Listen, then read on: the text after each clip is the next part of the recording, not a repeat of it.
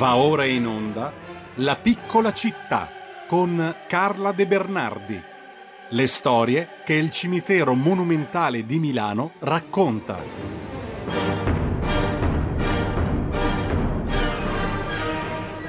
E riprendiamo, riprendiamo, il nostro viaggio all'interno di quel micro macrocosmo che è il cimitero monumentale di Milano con Carla De Bernardi che vedo già in collegamento dopo eh, il lunedì di Pasquetta che abbiamo saltato per motivi eh, di eh, festività. Grazie Carla, buongiorno a te.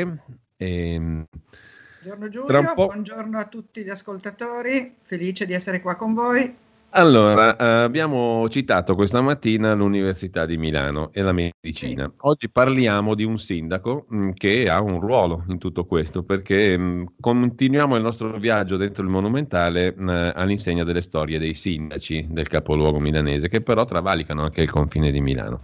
Di che cosa ci parli oggi e che aneddoti ci racconti in relazione soprattutto a due figure, mi pare, no Carlo? Sì, due, se riesco tre, se no due, sì. dipende dal tempo. Eh, sì, e intanto devo correggere quello che avevo detto, i sindaci sepolti sono dieci, non sono otto. Mm. Eh, l'ultimo è Agnasi, l'ultimo in ordine Aldo Agnasi. Oggi parliamo di Luigi Mangiagalli e Emilio Caldara. Eh, cominciamo da Caldara perché viene prima di Mangiagalli. Caldara è il primo sindaco socialista di Milano, è contro la guerra, non è un interventista, tant'è che espelle Mussolini dal quotidiano dal partito, scusami, Socialista. perché Mussolini a quell'epoca era, era in, per in, eh, scatenare la guerra e eh, dopo Caporetto però diciamo che Caldara si ricrede un po' perché ritiene che dopo Caporetto sia il caso di entrare in guerra. Eh, lui eh, è sindaco dal 14 al 20 e nel 20 fa una cosa molto importante perché con Arturo Toscanini eh, trasforma il teatro alla Scala in ente pubblico. Teatro alla Scala fino a quel momento era proprietà dei palchettisti. Le persone aristocratici, nobili, grandi borghesi che avevano un palco erano praticamente i proprietari di quel palco e di fatto di tutto il teatro. La platea non aveva sedie, la gente camminava con le luci accese, mangiava, beveva, eh, sbevazzava e ne faceva di tutti i colori, però la gente, diciamo, comune nella platea, i palchi erano adibiti a salottini privati della, dei privilegiati, dei VIP, si sì. sarebbe detto oggi, i quali si portavano dietro i camerieri, i maggiordomi e nel palco eh, facevano salotto, mangiavano il risotto giallo, perché i camerieri, dove oggi ci sono gli spogliatoi, eh, i palchi sono divisi dagli spogliatoi da un corridoio, come sa chiunque ci sia stato nel, in quella zona della scala. Negli spogliatoi c'era un cucinino e i camerieri, i maggiordomi portavano il risotto ad armi. Con lo stesso. Eh? Colosso buco. Colosso buco. E, e, poi facevano altro, si corteggiavano, si amavano, non so se arrivavano addirittura a eh, spingersi nel, nella, eh, nel, sesso, però sicuramente se la spassavano. E poi era un'occasione di sfoggiare vestiti, gioielli, le belle dame, gli amanti, no? La famosa barzelletta eh, che parla dell'amante di, di un tale che eh, però la nostra è meglio, non so, la conosciamo tutti, credo. Vabbè, e quindi hanno questa grande mh, intuizione, Caldara e Toscanini lo trasformano in ente pubblico e lo sottraggono ai palchettisti che ovviamente protestano, ma poi alla fine eh, Caldara la spunta. Un'altra cosa che fece Caldara fu tra i socialisti che nel 24 si ritirarono sull'Aventino perché era stato ucciso, come ricordiamo, eh, Giacomo Matteotti. Passiamo a Mangiagalli. Come hai detto tu prima, Mangiagalli è tra i fondatori della statale, ne fu anche rettore, prima preside e poi rettore, era un medico, era un ginecologo, era di umili, umili origini. Ecco, toglimi una curiosità, Carla, ma Caldara che, tom, che, che tomba ha nel monumento? No, Caldara è nella cripta, quindi è quello mm. che si chiama un colombaro. I colombari ah, sono sì, delle sì. tombe a muro senza monumento. La Perfettamente monumento... socialista anche post mortem, diciamo. Esattamente. e, e, e, anche Agnasi è nella cripta, sono in due sindaci che lì si tengono compagnia. Io penso sempre che poi di notte si facciano due chiacchiere eh, si, si, sveglino e, e vadano a spasso per i viali, tutti quelli. Sto anche scrivendo un testo eh, così, un po', un, po un divertissement, diciamo. torniamo a Mangiagalli, il quale era un medico, si laurea in ginecologia. Oltre a fondare la statale, a esserne il primo rettore, lui eh, fa due cose molto importanti. Inaugura la clinica Mangiagalli, la clinica ginecologica che ancora oggi abbiamo e che è intitolata a lui, e inaugura il 12 aprile del 28 l'Istituto dei Tumori, che eh, viene eh, intitolato a Vittorio Emanuele III. Quel giorno lì cosa succede? Succede una cosa, un fatto molto grave a Milano, un fatto di sangue, perché ehm, il re, Vittorio Emanuele III per l'appunto, doveva arrivare in treno per inaugurare la fiera. Eh, la fiera è sempre stata storicamente inaugurata in aprile, lo sai, no? noi milanesi lo sappiamo. Sì. E, ehm, il, il, treno del re ritarda, nonostante questo, eh, tutta la, la, folla che è accorsa, che lo sta aspettando, è, è ammassata intorno ai cancelli della, della fiera. Cosa succede? Esplode una bomba.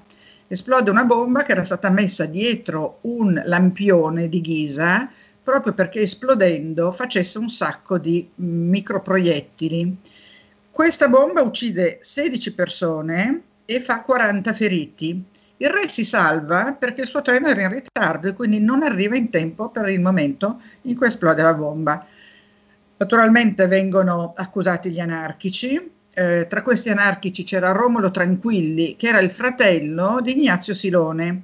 Romolo Tranquilli è uno di quegli anarchici, di, di quei eh, ritenuti colpevoli di quella strage, eh, che viene picchiato dalla polizia e morirà molto, molti mesi dopo, quindi non viene picchiato a morte, ma non per una morte immediata, ma per una morte che eh, arriverà dopo mesi di sofferenze.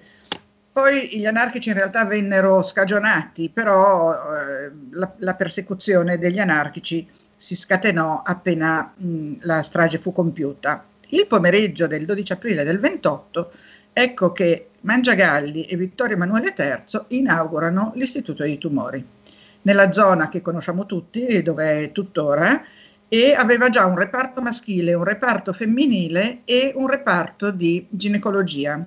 Era gestito dalle suore di Santa Maria della Neve e ehm, inizialmente aveva 200 letti. Era stato il grande sogno di Mangiagalli perché lui pensava che eh, i malati di tumore non potessero essere lasciati a casa, dove le loro sofferenze erano mh, molto più gravi che in un ospedale e soprattutto anche le famiglie avrebbero sofferto per avere in casa dei malati oncologici.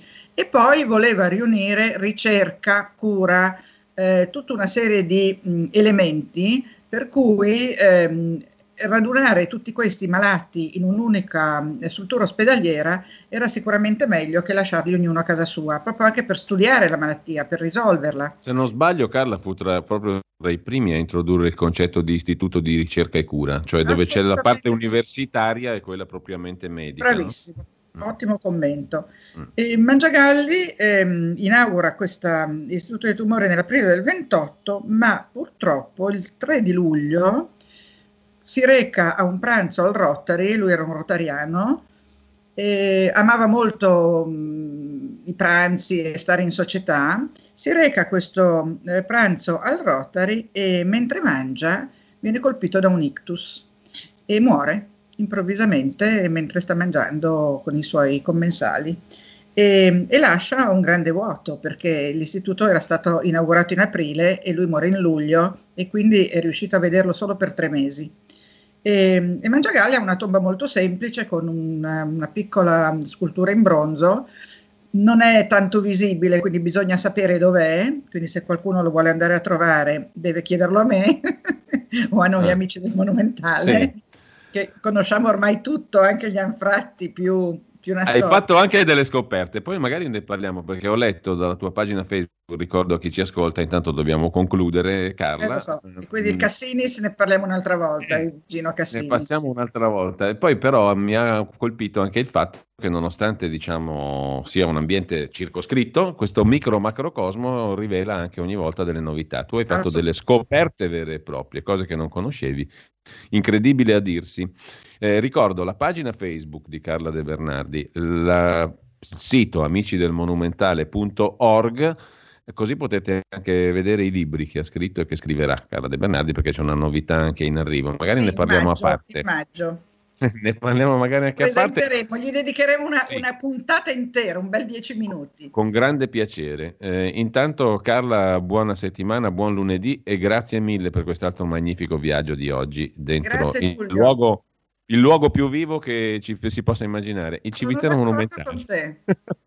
grazie mille. tanti altri di viaggi. Un abbraccio a tutti, grazie a tutti coloro che ci ascoltano. Buona settimana. Buona settimana a anche a voi. Buona settimana Carla, Ciao. noi abbiamo mm, il commento musicale, ve lo dico se, velocissimamente, i nostri, i nostri mm, commenti musicali, le ricorrenze del calendario musicale di oggi ci hanno portato dapprima ad ascoltare mm, Frank Sinatra per un motivo semplice, lo rubo qualche minuto all'amico Francesco Borgonovo. Frank Sinatra, 11 aprile del 66, registra il celeberrimo Strangers in the Night che abbiamo ascoltato.